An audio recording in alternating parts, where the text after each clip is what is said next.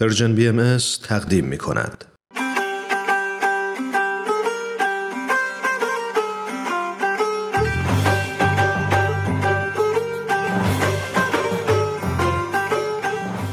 سربلندی ایران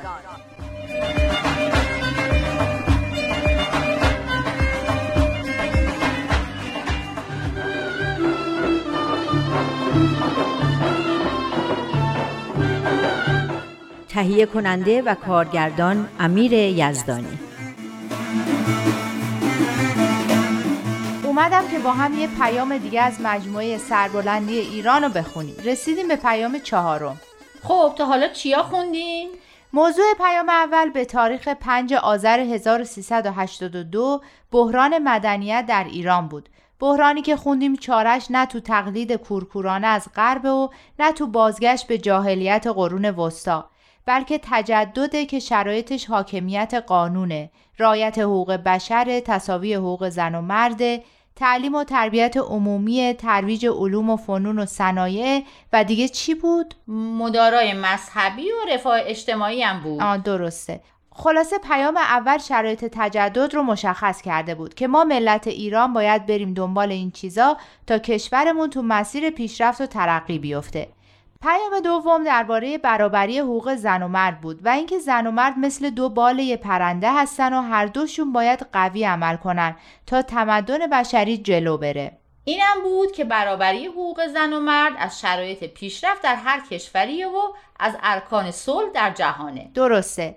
پیام سوم درباره تعصب بود که ریشش جهل و نادونیه و چارش ترویج علم و دانش و حقیقت و معاشرت و مراوده و محبت. چیزی که بهایی تجربهش رو دارن و در عملم جواب داده. پس حالا می‌تونیم بریم سر پیام چهارم که تاریخش 21 خرداد سال 88 من این پیام رو خوندم اما به نظرم اومد که بیشتر مربوط به بهاییاست تا کل ملت ایران. منم اول همین فکر رو می‌کردم. اما بعدش از خودم پرسیدم که چرا این پیام تو مجموعه سربلندی ایران اومده؟ به نظر من اینجا یه الگویی ارائه شده. الگویی از استقامت سازنده. استقامت سازنده استقامت که یعنی پایداری و ایستادگی. سازنده هم که معلومه. منظورش اینه که بیستی و بسازی. دقیقا.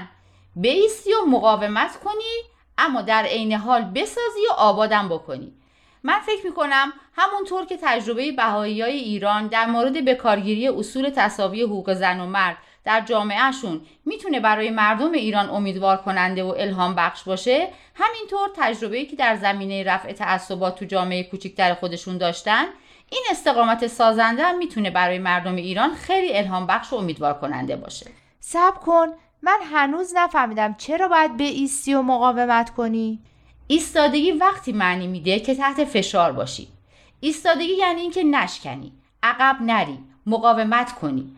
اما نه اینکه فقط ضربه ها رو تحمل کنی بلکه به سازندگی هم مشغول باشی. این میشه استقامت سازنده. خب مردم ما که از همه جهت تحت فشارن یعنی باید سازندگی هم داشته باشن. ولی چطوری؟ به نظر من از همین توصیفاتی که از بهایای ایران کردن چطوریش مشخص میشه. منظورت کدوم توصیفاته؟ اینکه به بهای ایران میفرمایند شما با صدق و صفا و با روحیه مثبت و سازنده تو گروه های کوچیک با هم مشورت می‌کنین و کارهای جامعتون رو حل و فصل می‌کنین و همدیگه رو تشویق می‌کنین و به همدیگه کمک می‌کنین. یعنی می‌خوای بگی کل مردم ایرانم باید با صدق و صفا با روحیه مثبت و سازنده با هم مشورت کنن و مشکلاتشون رو حل کنن و به هم کمک کنن و همدیگر رو دلگرم کنن؟ اگه می‌شد که خیلی خوب بود. می‌شدیم یه ملت جدید. اما متاسفانه به نظر من خیلی ایدئاله. خب خدا هم جامعه بهایی ایران رو برای همین آفریده. برای اینکه مردم ما دلگرم بشن که این کار شدنیه. فکر می‌کنی اگه این مشورت ها این کمک کردن ها این دلگرم کردن های همدیگه و این روحیه مثبت و سازنده نبود این 170 سال خورده ای زیر ضربات و حملات مداوم چی بر سر بهایی ها می اومد؟ راستشو بگم؟ آره خب همیشه راستش بهتره راستشو بخوای من گاهی فکر می‌کنم که نکنه به شما از یه جایی کمک می‌رسه و تو به من نمیگی آخه با این همه بیکاری و محرومیت و تبعیض و مشکلاتی که برای شماها درست می‌کنن می‌بینم زندگیتون از خیلی ها که این مشکلات رو ندارن آسوده تره ببخشیدا اما آدم خیلی تعجب می‌کنه کمک که می‌رسه البته. از طریق همین پیاما با همین بینشا و روی کردا فقط هم مخصوص بهایی ها نیست. توی این پیاما مرتب توصیه شده که این افکار و بینشا رو با هموطنانتون هم در میون بذارین. هر کسی که گوش شنوایی داشته باشه می‌تونه ازش استفاده کنه. ببین من منظورم کمک مادیه. کدوم کمک مادی می‌تونه یه جامعه چند صد هزار نفره رو که در یه دوره هایی به یه میلیون نفرم رسیده 160 70 سال در مقابل این همه فشار و حمله و آزار سر پا نگه داره. اصلا عقلانیه. فکر می‌کنی شدنیه. اما اگه اون شدنی نیست در عوض این افکار شدنیه. ایدئالیستی نیست. می‌بینی که جواب میده.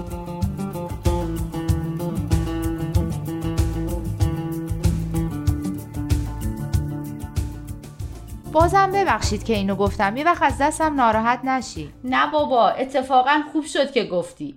شاید صدق و صفا مشورت و مثبت اندیشی همکاری و فروتنی و این چیزا به نظرت پند و اندرز برسن.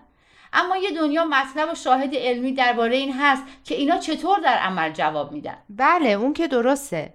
به نظر من اگه خوب بشینیم حساب کنیم می‌بینیم این بینش ها در عمل از یه میلیارد پولم برای هر کدوم از بهایی ها بیشتر ارزش داشتن. اما یه چیزی تو اون پاراگراف آخر بود که برای من سوال شد. تو پاراگراف آخر به بهایی گفتن که هوای همدیگر رو داشته باشن که کسی از نظر مالی مشکلی نداشته باشه. بعد گفتن که همه دنیا درگیر مسئله فقره و تا این مسئله به طور عادلانه حل نشه عواقبش دامن همه رو می‌گیره. برای همین بهاییا بذار بذار از روش برات بخونم. از جمله تکالیف اهل بها این است که در این راه ورای جامعه بهایی نیز بیندیشند و تا حد امکان کمکهایشان را برای نیل به این هدف ارزشمند در بین هموطنان خود با خلوص نیت ارائه دهند. این یعنی اینکه بهایا به غیر از جامعه خودشون به بقیه نیازمندان هم کمک می‌کنن؟ آره دیگه. البته کمک مالی تو جامعه بهایی با شرایط خاصی انجام میشه که تو همین پاراگراف هم هست. باشه اما تو بگو. باشه. اولا کمک مالی به کسایی میشه که با وجود سعی و تلاش از عهده مخارج ضروری خانوادهشون بر نمیان یعنی درآمدشون اونقدری نیست که جواب هزینه های ضروریشون رو بده. به اصطلاح خودمون دخل و خرجشون جور نمیشه. این درست اما تو این اوضاع احوال بیکاری اگه کسی اصلا کارگیرش نیاد که بخواد سعی و تلاش کنه چی؟ به نظر من بهترین کمک اینه که یه کاری براش دست و پا کنن یا حتی به وجود بیارن. حتی اگه لازمه هزینهش رو بدن تا یه کاری رو یاد بگیره و بتونه توی زمینه مشغول به کار بشه.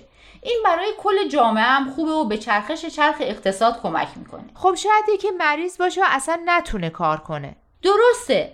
همه کمک هایی که تو جامعه بهایی میشه در این جهته که آدما در نهایت بتونن خودشون از عهده تامین مالی خانوادهشون بر بیان. اما خب یه وقتایی که چاره ای نیست به افراد کمک مستقیم میشه. فهمیدم. می‌خوای بگی کمک مستقیم مالی آخرین راه حله. وقتی هیچ کار دیگه ای نشه کرد آفرین درسته دقیقا. تازه اونم طوری که حرمت و شن فرد نیازمند حفظ بشه. میفرمایند با کمال حزم و مهربانی و توجه کامل به اصول روحانی و اخلاقی. اما جواب سوالم رو ندادی. آخرش یعنی بهایی به افراد غیر بهایی هم کمک می‌کنن یا نه؟ چطور من خبر ندارم؟ وقتی کمک با این شرایطی که گفتم صورت می‌گیره دیگه سر و صدایی نداره که بقیه بفهمن. اما در مواردی مثل سیل و زلزله به ناچار کمک ها علنی میشه. پارسال چند تا از دوستای خانوادگیمون که ماشینای آفرود داشتن و می‌تونستن به روستاهایی که جاده هاشون رو آب بود برن برای کمک به سیلزده های لورستان رفتن و به کمک بقیه ماشیناشون رو هم پر از مواد غذایی کردن. جالب بود که می‌گفتن وقتی برای کمک به مسئولین هلال احمر مراجعه کردیم خانمی که مسئول بود بلافاصله پرسید شما بهایی هستین؟ وقتی ازش پرسیدیم از کجا فهمیدی؟ گفت قبل از شما هم گروههایی از بهایی اومده بودن. شما هم کاراتون و حالتاتون شبیه اوناست.